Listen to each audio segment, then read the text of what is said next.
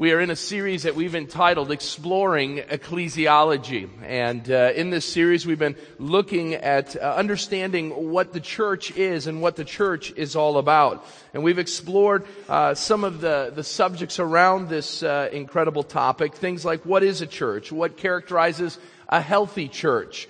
Uh, we also talked about the uh, issue of church membership, the ordinances of baptism and communion, and we uh, last week spent our uh, morning speaking on the subject of uh, the elders of the church who are called to lead the church. And this week, uh, with it being the week closest uh, if you will, to uh, the Halloween weekend coming up. We have to talk about what many people believe to be a scary topic, one that uh, strikes fear into people, even though I don't believe it should. Today we talk about the subject of church discipline, and uh, we need to talk about this subject, which is foreign to many uh, different people. It's an issue that is rarely spoken about in our churches today, but one that the scriptures make clear need to be articulated and need to be practiced for that matter. Uh, but as I said, it, it's something that many haven't heard a message about, many haven't spoken about. In fact, this thing is so important, so uh, crucial to the church. There were uh, both uh, Calvin and Luther in uh, putting together their documents, if you will, their ecclesiological uh, ecclesiological documents, if you will, of the church. They said there were three marks of a healthy church. The proper preaching of God's word was number one. Number two was the proper administration of the ordinances. And the third one was the proper administration of church discipline. Now, wow, churches have changed a great deal from the days of Calvin and Luther. We would say, yes, we believe in the proper uh, preaching of God's word, and we would say, yes, we, we want to make sure that we administer the ordinances in the right way, communion and baptism. Uh, but how many churches do you hear talking about church discipline? In fact, uh, I would, I would beg to offer this morning that many of us probably have only heard maybe one or two sermons in all our years of being in church on this subject. It's something that if it's the third rail, as it's called, the third rail of the Christian church, that we should be talking more about it and addressing the issues uh, that come up as a result. Well, that's what I want to talk about this morning, and I want to kind of give a uh, thesis statement, if you will to what we want to address today. You can find this on the side of your uh, sermon outline this morning. This is what I have written down. Though church discipline is a very difficult area of doctrine and one that is hard to practice, it never and nevertheless rests upon the divine authority of Scripture. It's vital to the purity, power, progress, and purpose of the church. The responsibility and necessity for discipline is not an option for the church.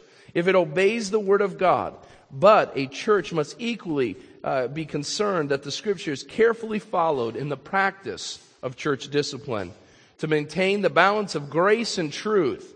When it comes to church discipline, we must explore this important biblical purpose for the church. It seems to be too much of a rarity these days that we would understand and know what church discipline is all about. And today that's what we want to address. That's what we want to answer this morning is what does God's word say when it comes to the subject uh, of dealing uh, with individuals, dealing with ourselves when we step out of line, when we live uh, out of the uh, standard that God has laid for us in His Word. So we're going to go to God's Word this morning, Matthew chapter 18. I would ask that you would stand as we uh, look at uh, verses 15 all the way through the end of the chapter. Matthew chapter 18, verses 15 through 35. This is what the Word of the Lord says. If your brother sins against you, go and show him his fault, just between the two of you. If he listens to you, you have won your brother over. But if he will not listen, take one or two others along, so that every matter may be established by the testimony of two or three witnesses. If he refuses to listen to them, tell it to the church. And if he refuses to listen even to the church, treat him as your, as you would a pagan or a tax collector. I tell you the truth, whatever you bind on earth will be bound in heaven. Whatever you loose on earth will be loosed in heaven. Again, I tell you that if two of you agree about anything you ask for, it will be done for you by my Father in heaven. For where two or three come together in my name, there I am with them. Now then Peter came to Jesus and asked, Lord, how many times shall I forgive my brother when he sins against me? Up to seven times? Jesus answered, I tell you, not seven times, but seventy times seven. Uh, now, therefore, the kingdom of, of heaven is like a king who wanted to settle accounts with his servants. As he began the settlement, a man who owed him 10,000 talents was brought to him. Since he was unable uh, to pay, the master ordered that he and his wife and his children and all that he had be sold to repay the debt. The servant fell on his knees before him. Be patient with me, he begged and I will pay back everything. The servant's master took pity on him, and he canceled the debt and let him go. But when the servant went out, he found one of his fellow servants who owed him a hundred denarii. He grabbed him and began to choke him. Pay back what you owe me, he demanded. His fellow servant fell to his knees and begged him, Be patient with me, and I will pay you back. But he refused. Instead, he went off and had the man thrown into prison until he could pay the debt. When the other servants saw what happened, they were greatly distressed and went and told their master everything that had happened. Then the master called the servant in. You wicked servant. He said, I canceled all the debt of yours because you begged me to. Shouldn't you have had mercy on your fellow servant just as I had on you? In anger, his master turned him over to the jailers to be tortured until he should pay all back all that he owned. This is what your, this is how my heavenly father will treat each of you unless you forgive your brother from your heart. Father God, we come before you. And Lord, we deal with a very difficult, a very touchy subject this morning. Uh, Father, I don't believe it's touchy because you've made it a touchy issue, but uh, we're going to learn that society around us has has caused a, a sense of uh, touchiness in our hearts when, when it comes to this uh, subject of church discipline. Father, I pray that uh, we would never go beyond what your word says. Father, that we would never stop short of doing what your word says as well. Lord, we need your truth. Uh, we're all sinners and we're all being disciplined by our Father in heaven. And Lord, uh, we are told that uh, we should endure the discipline uh, as good sons. Father, I pray that uh, through what we learn today, that we will know and understand what your will is uh, when we fall. Uh, that we would understand that it is uh, your will that we deal with our sin, that we confess our sin. Uh, but Lord, uh, there are times where we don't see our sin. There are times where we neglect uh, to confess our sin. And Father, we need to know it is your will that our brothers and sisters in Christ come around us and hold us accountable. Lord, that it may even come to the place where the church, all of them together, speak to us and confront us of our sin and Lord, calling us to turn. Lord, we uh, don't like discipline. Uh, no child does. But we recognize this is good for us and that it will uh, train us and, and bring us up in righteousness. So, Father, give uh, me the words to say that I may articulate clearly what your word says on this very important subject of church discipline. To you be the glory, honor, and praise. And all God's people said, Amen. You may be seated. As we look to what the church is and what it's all about, we have to look at the subject of church discipline. But to try to do it justice, it, it was a impossibility for me to merely put together any kind of uh, three point outline. And so I know I'm scaring many of you with seven points, and I'm going to move through them as quickly as possible. But to address the multiple dimensions that come with church discipline, it's important that we break it down in, in such a way. And so uh, I want to get right into the outline this morning. And the first thing we need to address when we deal with church discipline is the problem. There's a problem that we have to deal with. And the idea here is what would force God to write in His scriptures that church discipline needs to be around? Well, the, the easy answer is uh, our sin. Our sin is the problem. The Bible says, for all have sinned and fall short of the glory of God. And if we fall short of the glory of God, the Bible says the wage of sin is death. Well, we know that Jesus Christ died on our behalf on the cross of Calvary. We understand that and recognize that. Uh, but what happens when the Christian, the one whose sins have been paid for, uh, are taken care of? What, what, what then happens when we sin? Well, the Bible says in Hebrews chapter 12 that we will be disciplined. We won't be disowned, but we'll be disciplined. We will be, uh, if you will, uh, corrected so that we will no longer sin and go on with our lives. Now, we need to understand that none of us, please hear me, none of us are immune to discipline. If you're a Christian, and you still sin, which I think, if I'm theologically correct, all of us do, all of us are open to the discipline of God. Now what we've got to get out of our mind is that church discipline is the elders bringing up uh, the name of an individual before all the, the members of the church and saying, hey, uh, this is a person that's done bad things and you need to stay away from him. My friends, that's not church discipline. That is not all that church discipline involves. There are times for that. Very few times, I believe, in the life of a church will a person uh, be asked to leave the church, if you will, be shunned by the church. And we'll talk about that in a couple moments. But there's so much more to church discipline. We have to understand that every Christian in our uh, sanctuary today, every Christian in this world is open uh, and should uh, appreciate the doctrine of church discipline. Church discipline reminds us that we are sinners. It reminds us that we cannot live for ourselves. We can't badmouth others. We can't hurt the ones that are around us. We can't live in contrary to God's word. It is why church discipline is so crucial because like sheep, we all go astray. And we need a shepherd of the sheep. We need one who comes and, and at times will bring us back with the, if you will, the hook uh, from the staff and will bring us back uh, to be uh, with them a part of the flock. We need church discipline. Now, while there may be disagreement, and I would love to do a poll, but while there's maybe disagreement on the mode, if you're a parent here today and you've been a parent for any amount of time, you recognize the necessity of discipline when it comes to your kids. Amen? Right? Now we may disagree. There may be those who say, hey, uh, they they uh, don't listen to what you say, uh, give them a timeout. There are others who will say, uh, give them a verbal uh, rebuke. There are others that will say, spank them where the good Lord split them. Okay, the mode may be different. Okay, I'm more of a C point C individual myself. The mode may be different but I would, I don't know if there's any parent I've ever known, I would say a functional parent, who would say you never have to uh, discipline your kids. I, I can't even imagine what would happen in the Badal home with those three rugrats running around, never being disciplined. Uh, what they would say, the words that would come out of their mouth, the things that they would do if we didn't discipline them, if we didn't watch after them because they're like sheep. They're like their mom and dad.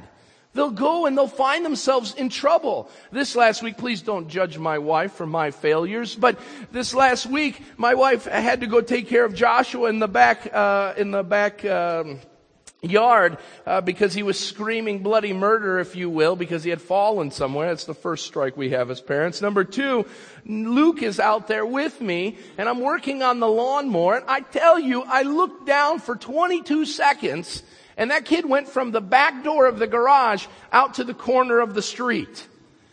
And Amanda comes on, damn, you're, you're, Uh, Luke is out in the street and I go running and, and there of course is a lady, a lady don't like me very much already as it is. And she's just looking and just, just dumb young parents. They don't know what they're doing. You know what? I don't think it was the parents' fault. It's the wandering child's fault. Children wander. We as Christians wander. And so what did I need to do? I needed to grab my son and I needed to tell him, don't go out into the street. Don't do that. Because they need rules. And rules, when they're broken as they grow older, come, bring forth consequences. We need to have discipline. So why does it change within the church? We are told within the church that we are the children of God. Why would we not think that the children of God would need to be disciplined? Why, why would we not think that as we sin, that we would not have the consequences from God himself, our heavenly father, who would bring about a pattern of discipline in our lives? So if that's the case, if, if it's, if it's true that every parent would deal with their a child in that way, and if we are those who fall to sin, then why is it that we uh, have, if we have this problem of sin, that very few churches talk about it?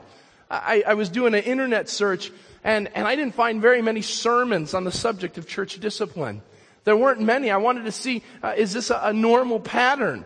And I, I, didn't see very many within the church. I've only preached, to be honest with you, I think two times on this subject in the six years that I've been involved preaching at Village. It's not something that we deal with, but that's uh, something that needs to change. Because few churches exercise this God-given purpose for the church. I love what Albert Mohler says on this subject. He says the decline of the church I'm sorry, the decline of church discipline may be the most visible failure of our contemporary church. No longer are we concerned with maintaining purity of confession or lifestyle. The church today sees itself as a voluntary association of autonomous members who have minimal moral accountability to God, much less to one another. The idea here is that we're just a group of volunteers that are saying, hey, I'm here to participate. I'm here to enjoy my time. I'm here to be a part of a, an association, but don't tell me what I can and can't do. That's not your place. Where, where does that come from? It doesn't seem to come from the scriptures. Where does it come from? I, am here to offer you a couple different reasons why I believe that church discipline has become non-existent in the church, and I want you to write these down. The first one I believe why we as a church do not fall um, in line with God's uh, purpose for the church in disciplining uh, those that wander from the truth. The first one is the individualism of America. The individualism of America. You see, we live in a democracy, and a democracy says that the power is found in the individual. You as an individual have the uh, freedom for life, liberty, and the pursuit of happiness. And that means if anybody crosses in on your life, liberty, or pursuit of happiness, your unalienable rights have been taken away. Well, let me tell you something. As a brother and sister in Christ, we don't have unalienable rights that we say are off limits to anybody else. We're in the church of Almighty God. We are not in the democracy of the United States as a church. You see, uh, many of us in, in America believe that uh, what I do is my business.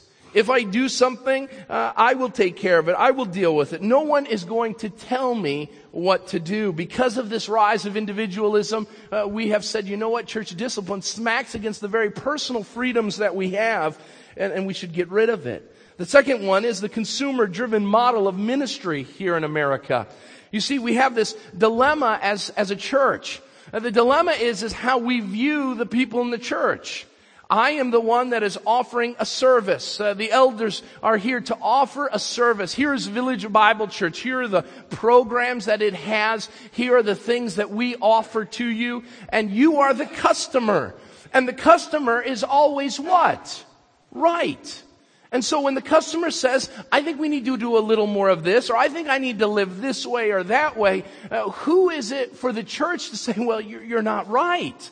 Because the customer is always right. And so if you, the consumer, say, I want to attend your church, I want to be a part of your church, and I want to have it on my rules and on my uh, ground, if you will, my ground rules and, and in my way, who are we to tell you no? Who are we to tell you that, uh, that you can't have it your way right away as Burger King does? The consumer model of ministry throws out church discipline. And number three, the biblical ignorance on the subject. Uh, Christians just don't know what this subject talks about. It doesn't understand what it says. It hasn't read and understood a systematic understanding of what church discipline is all about. And so what they do know about it or what they've seen of it many times is not biblical discipline. And because of that, they bristle because they're ignorant to the understanding of what church discipline is all about. The next one is the misuse of Jesus' words that we not judge others lest we be judged. I, I gotta be honest with you, that, that is the, one of the greatest misuses of scripture around.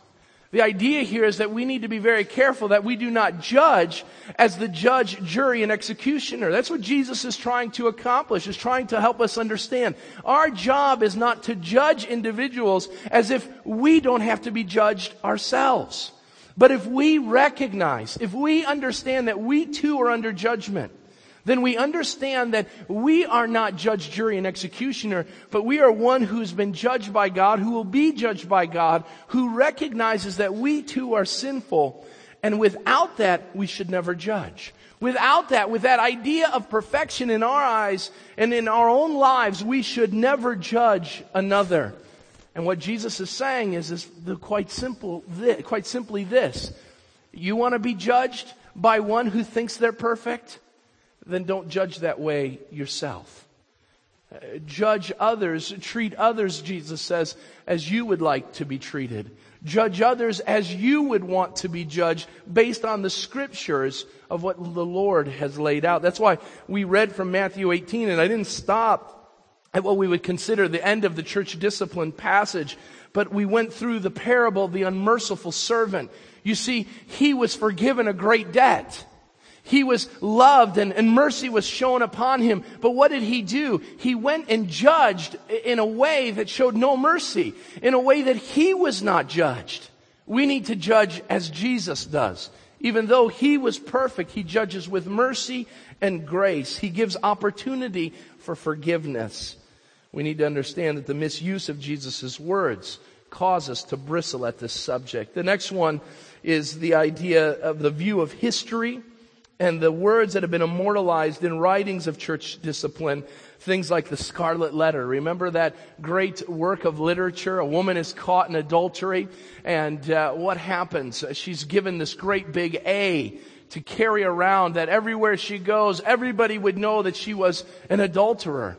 And the problem is, is that if I remember uh, my sophomore year or whenever I would have read that book of English, that uh, I believe even the pastor was involved, and he was judging and allowing uh, this type of uh, terrible discipline to take place. Then we read another book, and we learn about the Salem witch trials, of course, a historical event, and and and the idea of of burning people at the stake. And we get this idea that that's what church discipline is all about. All it is is a witch hunt. People that think they're better than someone else and judging them and hurting them in a terrible way. And so what we do is we say, well, we don't want to be that. And so we elevate grace and mercy over the understanding of justice and God's Word. And so we have to be careful. We live in a culture that says it isn't about the whole, but it's about the individual. When we fall prey to that, we fall prey to uh, not understanding the problem that we deal with. You see, write this in your outlines. Our problem is because of sin, and, and secondly, it's because of society. It's because of our sin, it's because of society. But we as sinners, never want to be held accountable. We never want to deal with the issue. I, I, my sons, as I've had to discipline them, never have they said, yeah, dad, this is great. You're going to discipline me. I'm looking forward to it. Never happens. I don't remember telling my father that. Yeah, dad, my mom said uh, that uh, you were going to come home and deal with me. And I, I told her, yeah, come on, dad, come home. We don't do that. Why? Because as individuals, we recognize that discipline is not fun. And so we live in a society that instead of looking at God's standard, we look at our own and we say, hey, I don't like it. You don't like it. If we don't like it, let's get rid of it. And so churches find themselves in a great dilemma dealing with society. One final area, the reason why the church doesn't deal with this, and I'll just throw this out there, is because of legal issues. I have not heard, I, I have heard uh, many times, many times where uh, a man or a woman who has been disciplined uh, by the church has been sued by the church, uh, or sued, uh, has sued the church by that individual. And because of that, thousands of dollars are spent on legal fees and time is wasted not doing ministry, but trying to deal with the legal matters of the church.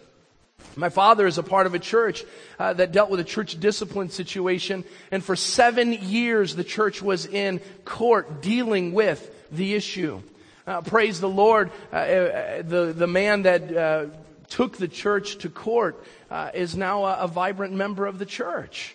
And so it took seven years of dealing with it and the court case finally being uh, thrown out that the man came to his senses and asked for forgiveness and now is uh, a part of the church again.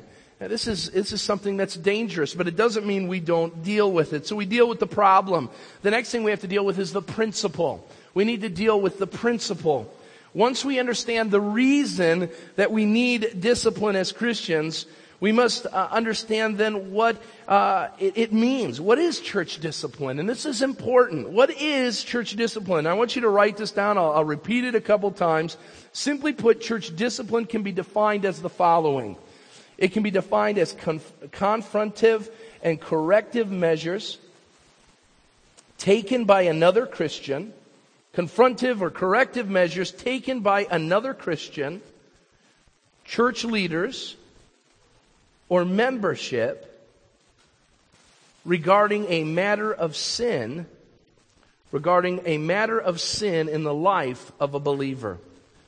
It's the confrontive and corrective measures taken by another Christian, church leaders, or membership regarding a matter of sin in the life of a believer. That's multidimensional. That means church discipline can go when someone walks up to you and says, brother, I, I saw you, I observed you uh, do this certain thing, this thing that God's Word said shouldn't be the case, and I, I want to confront you about it. I want to uh, ask you, have you sought forgiveness? Have you rectified the situation? That's church discipline. Now, the reason why we bring up church discipline is because in Matthew 18 it says if the person after step after step does not fall in line with the uh, addressing and the rebuke of, of those that are involved, that it should be taken to the church. And the church is, if you will, uh, the one that will uh, bring about the final decision of uh, what is the direction of that individual when it comes to long-standing membership within that church but it involves any involvement of discipline from one believer to another. I like what R.C. Sproul says about uh, this idea. He, he, he says that discipline should never be viewed as corporal punishment. It is discipline, which is always designed to train and restore. The church isn't just called to the ministry of reconciliation, but also of nurture and accountability of those within her gates. Part of this nurture and accountability is found in the discipline of its members. Now you say, okay, Tim, I understand the principle. I've got it that we need to be held accountable and we need to be confronted from time to time uh, with our sin. But what is the scriptural mandate that has given this principle such a high place? Turn in your Bibles for a moment. I'm going to be turning quickly, so try to keep up with me. Hebrews chapter 12. Hebrews chapter 12, verse 7. Let's get a, biblical understanding of this. We need to understand that one of the reasons why this principle is so important is that God himself shows us that he disciplines and we are to imitate God and we are to do as God does. And we see here that uh, we are told to uh, not make light in verse 5 of the Lord's discipline and do not lose heart when he rebukes you because the Lord disciplines those he loves and he punishes everyone he accepts as a son. So endure hardship as discipline. God is treating you as sons. For what son is not disciplined by his father? If you are not disciplined, and everyone, that's important, everyone undergoes discipline, then you are illegitimate children and are not true sons. Moreover, we all had human fathers who disciplined us, and we respected them for it. But notice what it says. How much more should we submit to the Father of our spirits? And live. Our fathers disciplined us for a little while as they thought best. But God disciplines us for our good that we may share in His holiness. No discipline seems uh, pleasant at the time, but is painful. And later on, however, it produces a harvest of righteousness and peace from those who have been trained by it. I've told you before, we, we talked about uh, the issue of discipline in the series of Jonah that God was disciplining Jonah. And I said in that one how thankful I was that I had a father and a mother who disciplined me. Though it was never fun, though it was always painful, I'm so thankful because I look at my life and the things that I was turned away from as a result of that discipline brings great uh, uh, peace to my heart because I was taught, I was trained, I was restored, because of discipline. God's, God gives us that example. The next example that we see is that not only does God give the example, but discipline is necessary because God is holy. Turn a couple pages more to 1 Peter to your right, 1 Peter chapter 3. I'm sorry, 1 Peter chapter 1 verse 15. 1 Peter chapter 1 verse 15. Why is church discipline necessary? Because God's holy. Notice what the text says in 1 Peter 1 verse 15. But just as he who called you is holy, so be holy in all you do. For it is written, be holy because I am holy. Be holy because I am holy. Another translation says, be perfect because I am perfect. And so the second that we're not perfect is the second that God's discipline is a necessity. And when we fail to uh, meet the mark, when we miss the mark and sin, God's discipline is a necessity to accomplish the holiness that God requires of us. The next one is throughout scripture and it's just simply this. The commands of scripture demand discipline if not followed. The Bible says don't do this. Uh, it sounds like a, a parent of a, a preschooler. Don't do this. Well, what happens when they do? There's discipline. Stay away from that. Don't say those things. That's the ongoing broken record of Tim and Amanda's life. It always starts with don't. Don't. Whatever you're thinking, don't. Because our children are always thinking of ways, Romans chapter 1, of doing evil, of doing wrong. Now you say, well, that's the pastor's kids. I'm going to tell you, all kids are that way. They think up ways of getting themselves into trouble. Well, like children, we, when we miss the mark of scripture, it always means discipline. The book of James says that we can follow the law of the Lord in every way and miss it in one mark. We are total lawbreakers. And because we're lawbreakers, it brings on a consequence to our sin. We need to recognize that as Christians. The Word of God tells us to do something. If we don't do it, uh, we will then suffer the consequences. First Peter chapter 4, it tells us that we need to show the world that we're serious about sin. First Peter chapter 4. Notice what the text says, starting in verse 13 through 19. But rejoice that you participate in the sufferings of Christ so that you may be overjoyed when his glory is revealed. If you're insulted because of the name of Christ, you are blessed. For the spirit of glory and God rests on you. If you suffer, the idea here is he's saying if you're going to suffer, suffer for Christ because it should not be as a murderer or a thief or any other kind of criminal or even a meddler. However, if you suffer as a Christian, do not be ashamed but praise God that you bear that name. For it is the time for judgment to begin with the family of God. And if it begins with us, what will be the outcome for those who do not obey the gospel of God? And if it's hard for the righteous to be saved, what will become of the ungodly and the sinner? So then, those who suffer according to God's will should commit themselves to their faithful Creator and continue to do good. We need to show the world when we discipline those we love, that as a church, just like as parents, that there are rules and regulations. Not ones that we've made up. Be very, we need to be very careful of that, but ones that the Word of God has laid before us. Uh, that there are rules and there needs to be an understanding that we can't do whatever we want, but that we need to show the world we are under the judgment of God. And that if we are going to suffer in this world, it better not be because we've sinned. It better not be because we've done wrong, but because we're suffering for Christ. That's the purpose we, or the principle that we see. Well, how is that to be accomplished? And why are we to do it? That brings up the purpose. The purpose for church discipline very quickly, let me just give you uh, what are the six reasons for church discipline. I'm just going to list them for you. There are six biblical reasons for church discipline. Number one, to bring glory to God, to bring glory to God and enhance uh, the testimony of the church. Number two, to restore and heal and build up sinning believers. Galatians 6 1 speaks of that. To produce a healthy faith and one that is sound in doctrine. We believe the right things and, and, and trust in the right things. 1 Timothy 1 19 and 20. Church discipline is the purpose to silence false teachers and their influence in the church. Titus 1 10 and 11. To set an example for the rest of the church and to promote godly fear. 1 Timothy 5 20. And the final one is to protect the church from the destructive consequences that occur when churches fail to carry out church discipline.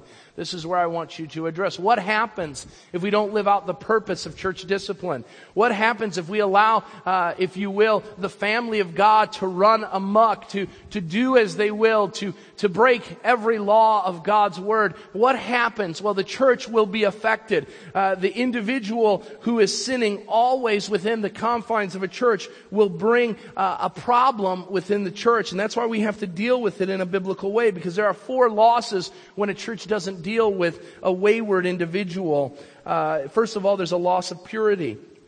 Discipline is vital uh, to the church and its purity. This is seen in the church uh, that is written about in Paul's letter to the uh, First Corinthian church in 1 Corinthians, that church at Corinth, because it did not deal with sin in a proper way, had all kinds of issues. Because its unwillingness to deal with the hard uh, issue of church discipline, divisions break out in that church. Gross sexual immorality was allowed. Divorce became per- pervasive. The Lord's Supper became defiled. And as a result, men and women were becoming sick and some were even dying in that church because God was dealing with the individuals because the church was unwilling to do so. We need to recognize that when we fail uh, to live out the discipline that God has called us to, uh, our church will not be pure. Our church will not be one that can be boasted about doing the work of the Lord, about being a holy people.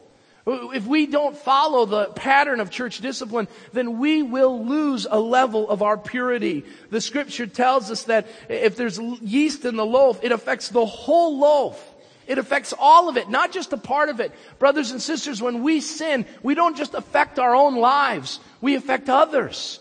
The greatest example of that is David in his life. David must have thought, hey, it's just a one night stand. It's nothing big. And what happens? The ripple effect is huge in the life of David because of his sin. We never sin in isolation. It always affects others. It always does. It affects the purity of the local church. Number two there, it, it's a loss of power. Sin in the life of the church grieves the Holy Spirit. It quenches the Holy Spirit's power. This is best illustrated in Joshua chapter 7. Joshua uh, and the Israelites have gone into the promised land. And following God's command, they are uh, listening to what God has said and doing what God says. They go to Jericho and, and they do the thing that nobody would ever think of an army to do, and that is uh, to walk around a city for seven days, and on the seventh day to walk around it seven times. And once they had done that, to blow their trumpets and, and to give out a yell, and the walls come tumbling down. Well, then the next city they come up to is the city of Ai or Ai. And uh, the problem is, is that when Jericho was taken over, God says, I don't want you to take any of the coveted things of Jericho. And everybody listens but one. His name was Achan. And Achan takes some of the treasured possessions of Jericho. And what happens? They go to the next battle. And Ai is a smaller city than Jericho. Ai is an easier victory than Jericho. And what happens? The Israelites are routed.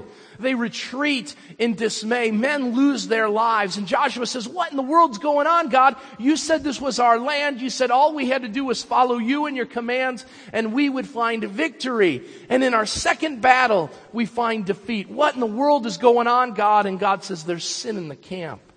Now, it's not the sin of everybody. He says there's one. He says, go to Achan's tent. Go find out what Achan's been doing. When I told you not to take anything from Jericho, Achan took things.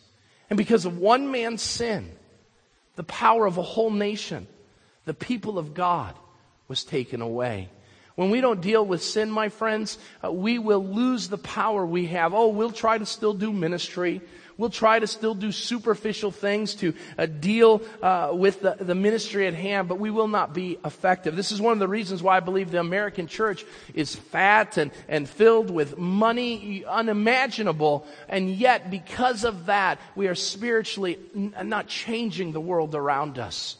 It's because we don't deal with sin and we've lost our power just like the people in the book of Joshua chapter 7. The next one is a loss of progress. A church that refuses to practice discipline will see its opportunity for ministry decline. You say, well, where do you get that? There are two churches that are rebuked by Jesus himself in the book of Revelation. Revelation chapter uh, 2, verse 5 tells us this. Revelation 2, verse 5 says this in regards to the church in Ephesus. He says, Yet I hold this against you. You have forsaken your first love. Remember the height from which you have fallen. Repent and do the things you did at first. If you do not repent, I will come to you and remove your lampstand from its place.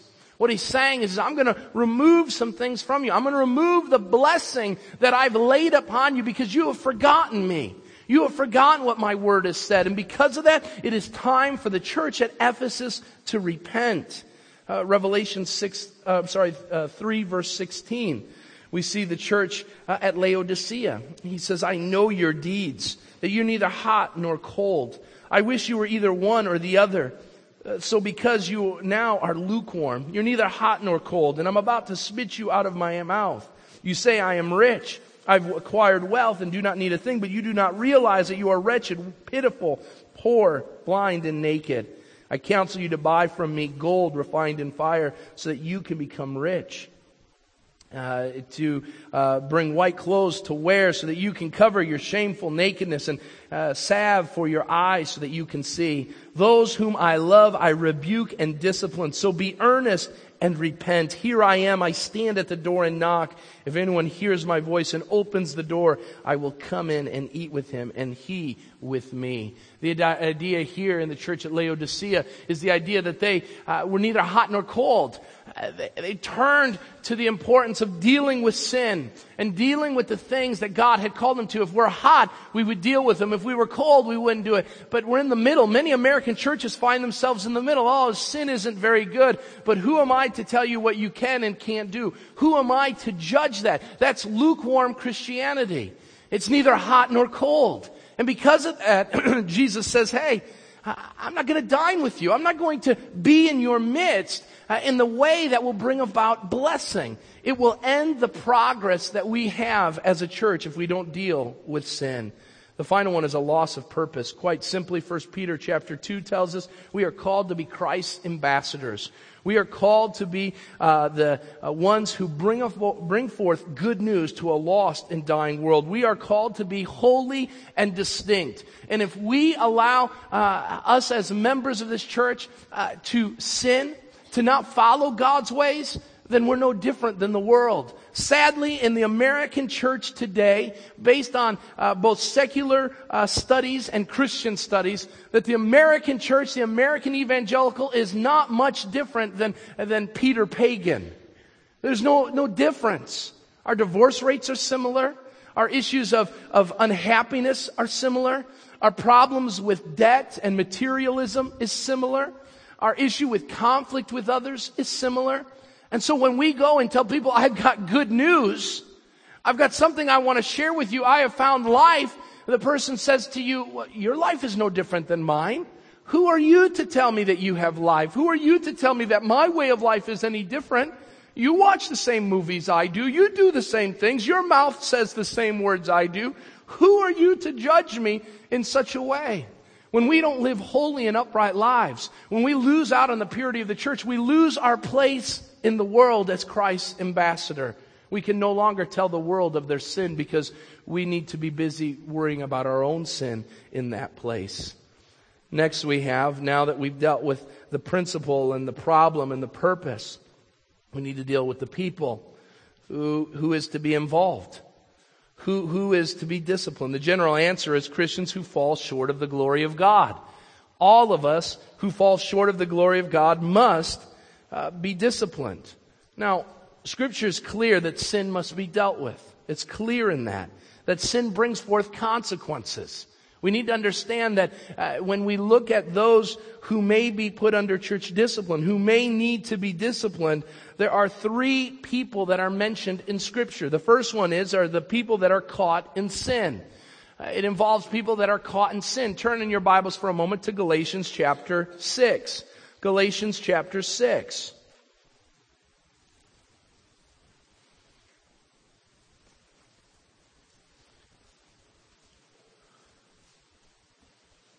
Very important passage that we need to recognize. as, uh, as we deal with this subject of who might be involved in church discipline. Notice what Paul says to the church at Galatia. Brothers, if someone is caught in a sin, you who are spiritual should restore him gently, but watch yourself, or you also may be tempted. The scripture is quite clear in this verse that it isn't any particular sin. In fact, there's no uh, passage in Scripture that says, "All right, A, B, C, and D are the disciplinable sins in the church." That's why it's so important that you understand that any sin that we commit, any time that any of us miss the mark, we are under the discipline of God. It may be, as we'll talk about in a couple moments, something that is, is dealt with uh, uh, very quickly, or it may be over a period of time, but we're all under discipline for those things. Now notice what it says. It does not give a list there. It says if someone is caught in a sin, it's very generic. This is the broad word sin there is the broad Greek word for all types of sin. Your garden variety sin. If it's in the Bible, if God said don't do it and you did it, it's sin. And this is what it is. Now the idea here in Galatians 6:1, the kind of sin that is being dealt with here is not per se a premeditated sin, but one, if you will, a sin of passion. I, I don't mean it that it's an issue of lust or immorality, but it's a sin uh, that is dealt with. We see something that we want to do, or or or we think about something in our mind, and before we've really thought through it, we've done it. The lie is out, the harsh word has been said, the evil thought has been thought, and, and we find ourselves falling prey to temptation. And so the Bible says, be gentle with them. Those who are spiritual should restore them. Do it gently, but it also says that you may also, but watch yourself, that you may also not be tempted. The idea here is that the, the believers on a slippery slope. And you who have good, more solid footing need to come up and grab that individual and help them up in their time of need. But be careful because you could slip as well. Yesterday, uh, uh, my family was out up up in Galena at my in-laws' house, and uh, my in-laws live uh, and they're in an area where their house backs up to this huge hill, and uh, we wanted to go to this rock formation. My uh, two boys and I, and they're relying on me not to slip as we're climbing up this hill, and of course it's muddy and wet, and and I kept helping my sons up, and my son Noah said, "Dad, who's going to make sure you don't slip?" You're worried about me. Who's going to watch you? And that's something we have to be very careful with. So I had to be all the more careful because I wasn't just taking care of myself, but I was watching two kids. And so I had to make sure that I did not slip. The idea here is that we're on a slippery slope. And as we deal with this individual who is caught in sin, we need to be watchful. We need to be mindful that it's a slippery slope. We can fall into it as well. The next group of people that are involved with discipline are those found in our key text today, and those are those believers who are in conflict with others. Matthew 18. I'm not going to spend a lot of time here, but Matthew 18 is not the, if you will, the generic way that a church disciplines. I know we spend a lot of time in churches using Matthew 18 as the way that we deal with things, but we need to understand the context of Matthew 18 is about conflict with another brother if your brother sins against you, that's the issue that is there. We live as a group of sinners. And, and as sinners, we're going to offend one another. We're going to hurt one another. And so Jesus lays out, if your brother offends you, this is what you are to do. But I would say that you can you have to take verse 15 through 20 and you always have to connect it with the idea of the parable of the lost sheep before it and then the parable of the unmerciful servant. You put those together, you bookend those things, and Matthew 18, 15 through 20 makes a lot more sense. And so the individual that needs to be disciplined are those that are in conflict with one another. And what that means is other brothers and sisters, if, if, if, two brothers are, are fighting and struggling with each other, and maybe one has said a harsh word to the other or something like that, and there's an offense, it needs to be dealt with. How can we say we love our God in heaven, First John says, if we do not love our brothers? And so if we're in conflict with others, how can we have fellowship with God when we don't have fellowship with one another? It needs to be dealt with. Believers who are in conflict with others must begin the process of being disciplined, first of all privately, which we'll talk about in a moment, and then as needed, it progresses. The final one is those believers who live in contradiction with scripture. And what this means is because there's no list of what are the disciplinable uh, sins, that anytime a believer says, I am not going to follow God's word in this way, they should be disciplined. Think about this. I don't tell my children you're only going to be spanked when you do this, this, and this. I reserve the right anytime they disobey to spank them, right? Right? I don't give them a list and say, here are the ones that you're going to get spanked for. I say, you disobey me, you live in contradiction with what I say, and you're going to be disciplined. We need to recognize that as Christians. When we fall prey to sin, or we fall prey to a line of thinking, whether it is immorality, whether it's doctrinal impurity, whether it's uh, uh, in uh, creating division, whether it's the issue of false teaching or even spiritual idleness that is brought about in scripture, we need to understand that when we live in contradiction to the word of God, we open ourselves up for the discipline of God, the accountability of one another, and the possible discipline from the entire church. We are not our own, but we were bought with a price. My children are not their own right now. They're mine. And they will do what I say. Why? Because I love them. Because I know that by themselves they are unable to know what is right. They are unable to do what is good without someone there to teach them and train them in the righteous ways of God. And so we need to understand as a church that when anybody goes the opposite way of what God's word says, if they say, you know what, I know what you're saying and I, I don't care what you say, you're not right, I'm right, then we've got a problem. We have to deal with it. I can't look at my son, my oldest son, and, and he says, you know what, dad, I don't have to listen to you. I don't have to do what you say. Well, I know and I recognize I got two younger sons sitting there watching it. And if they see their dad say, that's all right, son, you can do whatever you want, that's right. Not only has that leaven, if you will, infected one child, have I not dealt with it, but what are my two other boys thinking? Well, Noah got away with it. Why can't I? And then, then they have the temptation to do, well, Noah didn't get in any trouble. Why would I get into any trouble? This is why we have to not show par, eh, eh, uh, partiality. We must be impartial in all things because it doesn't just involve the person, but it affects the entire group of individuals. I want you to understand, I want you to be, uh, to get this in your head. The people that are involved in discipline are all of us. Don't think of the person that's divisive. Don't think about the person that finds themselves in sin right now. All of us are open and should be open to the discipline of God. Now, once we understand that we're all involved in it and that we fall into each of these because we're sinners, then the question must be, what is the path? What is the path? Now that we've understood, I'm sorry, the, the process, not the path, the process. Thank you for putting that up there. What is the process? The scripture shows us there are three levels of discipline. This is important because when we talk about discipline, we have to recognize this. The first one is, and I'm going to illustrate each of these through my own parenting uh, that I'm doing now because it will help us understand how these look. The first way that we discipline in the church is formative discipline. Write that down. Formative discipline. The idea here, formative discipline, can be seen in two ways. First of all, there's a private nature to the formative discipline. Uh, write this passage down. 1 Timothy chapter 4, verse 7. 1 Timothy chapter 4, verse 7. This is what Paul says. Uh, let's see here. Um, it's 1 Timothy chapter 4, verse 7 and 8. Have no, have, uh, nothing to do with godless myths and old wives' tales. Rather, train yourself to be godly.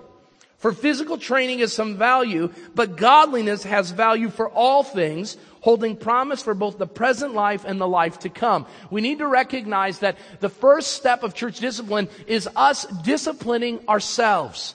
How do we do that? 2 Timothy chapter 3 tells us how we are to do that. It tells us that we are to continue, verse 14, continue in what you've learned to become convinced of, because you know those whom you've learned it from, and how from infancy you've known the Holy Scriptures, what are able to make you wise uh, for salvation through faith in Christ Jesus. That all scripture is God breathed and is useful for teaching, rebuking, correcting, and training in righteousness so that the man of God may be thoroughly equipped for every good work. You take the word of God and you train yourself up towards godliness.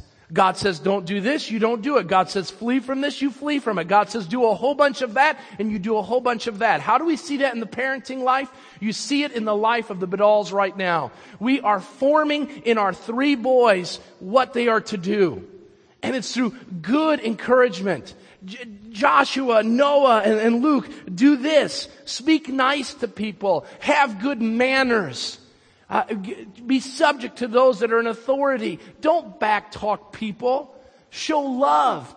Be merciful. Be quick to forgive. Just because someone hits you doesn't mean you hit them back. We form in them godly teaching. This is done in love and sincerity. The second one is corrective. The second one is corrective. The idea here is that it's no longer forming the positive, but it's dealing with the negative. The idea here is I watch my son hit his brother. I stop and I don't say, hey, uh, let me tell you, it's not good to not hit your brother. Don't hit your brother.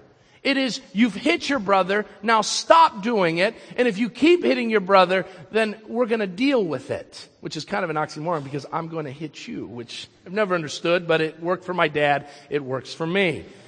Okay? And so it needs to be corrective. The idea is, is this is a warning shot. Stop living the way you're living. Stop doing what you're doing. Now I would say that my corrective discipline as a parent is not what uh, I would say is the final straw. I would say that the corrective discipline usually is a grab around the nape of the neck or, or the arm, you know, the fleshy part of the arm, somewhere where nobody can see what you're doing, and you kind of just grab them, and all of a sudden your son buckles a little bit and says, what, what? What am I doing? My wife does the same thing to me when I open my big mouth. And I've, what, what, what did I say? It's corrective. Stop doing what you're doing. Stop it because you're getting yourself into trouble. It's corrective. Paul does this with Peter when it says that he goes and he, in Galatians, it says that he opposes Peter. He corrects him. Stop doing what you're doing, Peter. You're showing hypocrisy. Cut that out. The final one is punitive. It's punitive. The idea here is that uh, someone will not listen to the formative uh, scriptures that have been laid out before them. Because of that, they've uh, continued to live in their sin. And so you correct them and you deal with it and they say, no, I'm still unwilling to do it, then there's punitive. The idea here is that it's not just corrective, uh, but it is a time for punitive discipline. This means that you take steps to deal with a person in a severe way. This no longer is just some disobedience, but this is blatant and willful disobedience and it must be dealt with. Within the family life, this is inflicting pain on a child. What I mean by that is either through the rod or, or through the taking of privileges. Punitive starts there. It addresses the issue once and for all. It says, we will not stand idly by and watch you do this. I will tell you, it is very rare that I spank my children. I spank them when my words do not carry the authority that they need to anymore that I have to, if you will, reintroduce myself as dad in their lives. And so punitive discipline isn't something we do all the time. It is a last resort. One of the reasons why is I detest it. I hate having to spank my children. It breaks my heart watching them cry. It breaks my heart listening to them beg for me not to, but it needs to be done in my opinion. Now, punitive discipline can go even farther. I remember there was a time that I told my parents I did not want to follow their ways. I did not want to do what they had told me to do, and I thought it'd be better that I not have to follow their rules. You know what my dad said? There's the door. Grab your bag and there you go. I'll still write you off on my taxes, but you're not in the house anymore. There's a time even in punitive discipline where the person, where the child says, you know what, I don't want nothing to do with you, mom and dad. I want nothing to do with you, family. And then you show them the door and you say, you know what, you think you can live without us? Go ahead and try. Go ahead and try. So how are we to then move in this? What's the, if you will, what is then uh, the path that we are to take? Matthew 18, just very quickly, we don't need to spend a lot of time on this. What is the path that you take? Matthew 18, while it's dealing with personal issues, offenses with brothers and sisters, uh, there's a simple step by step process that can be used, the path to it. Verse 15, write this down in your outlines, is private interaction. Someone uh, sins and you see it, you observe it, someone offends you, someone's living in, in a sinful way. And you are to go to them. The Bible says in Matthew 18 that you are to privately go to them and speak to them. You're not to go and talk with everybody else about it. You are not to uh, go and get a whole group of people and have mob action against the individual. Matthew 18, uh, verse 15 tells us quite clearly, you are to go to that individual. If your brother sins against you, go and show him as your fault just between the two of you. Start there. Don't have to bring in your brother Fred or your, or your friend Sally and say, hey, come with me. You go and you say, I've been offended. You go and say, I've watched you in sin. And it says if they, if they see their ways, you've won your brother over. Discipline is over. It's done. If my son does something I don't want him to do, and I have to correct him, and he stops doing what I've asked him not to do, my job isn't then to go and say, well, uh, I know you did what I told you to do. I'm going to spank you anyway. No, it stops with corrective discipline. And so if your brother sins against you, you go to them and in private interaction, you deal with that issue. You address it. Number two, it may involve pairs to verify. Notice verse 16, but if he will not listen, take one or two others along with you so that every matter may be established by the testimony or two or three witnesses. The idea here is if the person says in your private interaction, I don't know what you're talking about. I didn't do what you said. Then take two or three and gather with them, again, quietly, and address it. Paul says that uh, uh, you, uh, um, Karen, didn't uh, didn't uh, do this or, or did that, and uh, and we've heard Paul's account of it, and, and we believe that to be true. In fact, here's Tony here with you, and, and he saw some similar actions, and we're here to address you. Turn from your sin. Again, Galatians 6.1 is the, is the thing that we need to understand. That we find someone in sin we deal with them gently, loving them, trying to win them over, trying to win them back to the fold. Even in that process, you want to be gentle, you want to be loving, but in this one, you're being a little more corrective. You're saying, hey, now there's two or three of us that are saying you need to change. It's time for you to listen. The next one is a public rebuke. Verse 17. If he refuses to listen to them, tell it to the church. The idea here is that uh, what happens then is that there's a public rebuke. If this person is unwilling to see the error of their ways, even after two or three have gone to them and have addressed it, it needs to be brought to the elders, and the elders need to then bring it to the church and say, we've got a John Doe, and John Doe was confronted in private and wasn't won over. John Doe was, the sin was brought to John Doe by two or three who were able to witness it as well, and he wasn't won over. And we as the elder board have addressed John Doe, and it still hasn't been uh, taken care of and dealt with, and so we have to bring it to the church. Now Matthew 18 says that once that happens, we are to then put them out. If they fail to follow uh, the rebuke of the church, we are to put them out. It says to treat them, if they don't listen to the church, if they refuse to listen, treat them as you would a pagan or a tax collector. Very quickly, what this means is the following. There are two ways you can put someone out. Number one, you can treat them as a pagan and tax collector. Now people have used that and they say, well, what that means is you don't talk to them, you don't do anything. That's not the step there that Jesus is talking about. The idea there is you treat them like an unbeliever. Do you treat an unbeliever harshly?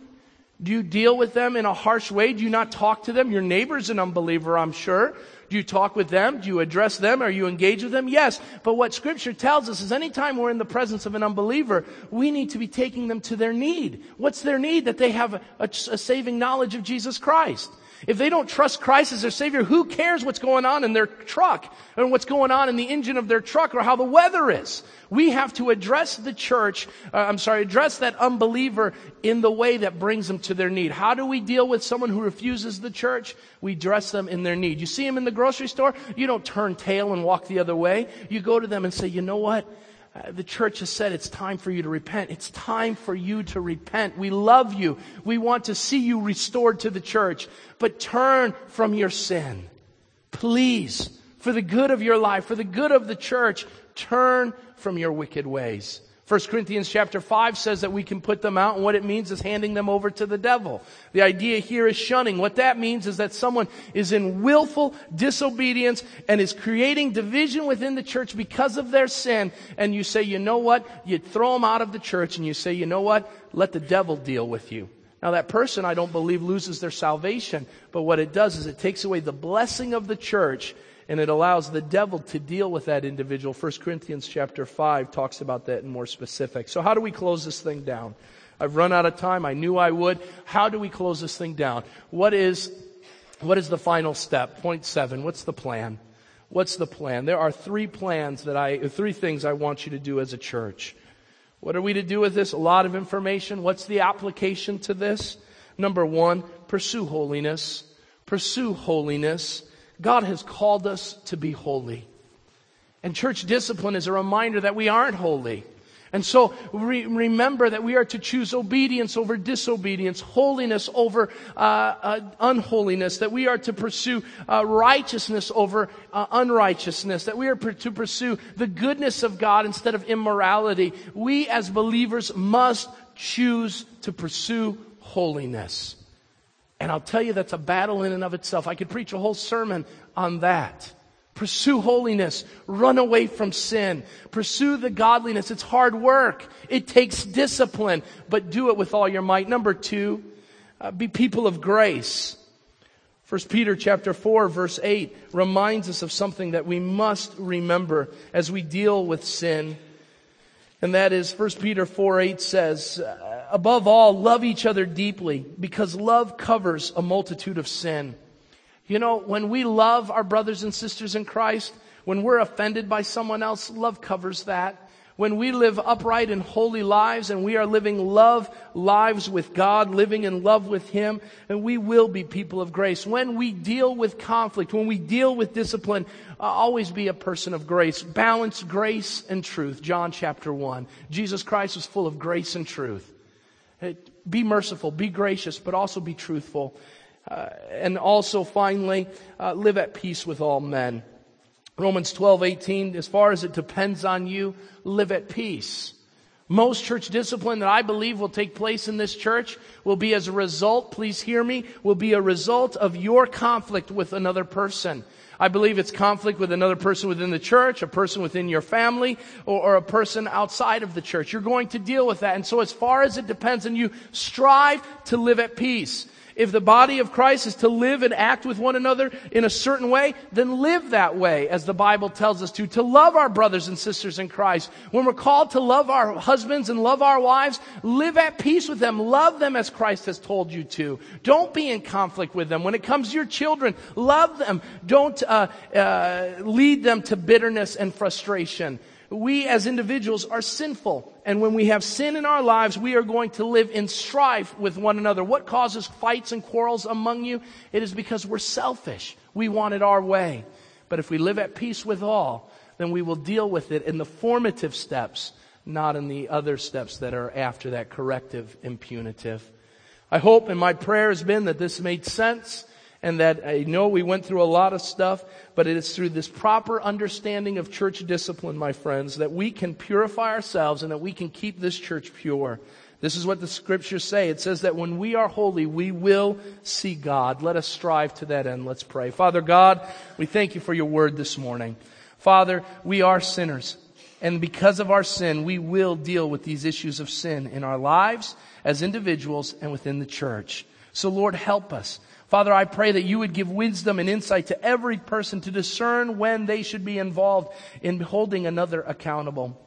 Father, I pray for the leaders of this church that we would recognize the times where uh, sin is not being dealt with and that it needs to be addressed in a more public way. Father, I pray that amidst all of that, that we would show grace and truth. Father, we're not perfect either, and we recognize that we too have been forgiven such a great debt. And so, Lord, remind us of that. Remind us that while we must speak with truth, that grace must be a part of it as well.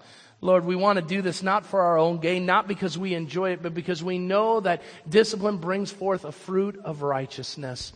And so, Lord, produce in this church righteousness in the lives of its people, in the lives of its leaders, so that the world around us will see that we're serious about sin and wanting to live in, in, in opposition to that sin because we want to live for Christ. Lord, take us from this place as we are formed, as we're trained more in the discipline of God in our ABFs and uh, in our Bible studies throughout this week. In Christ's name we pray. Amen.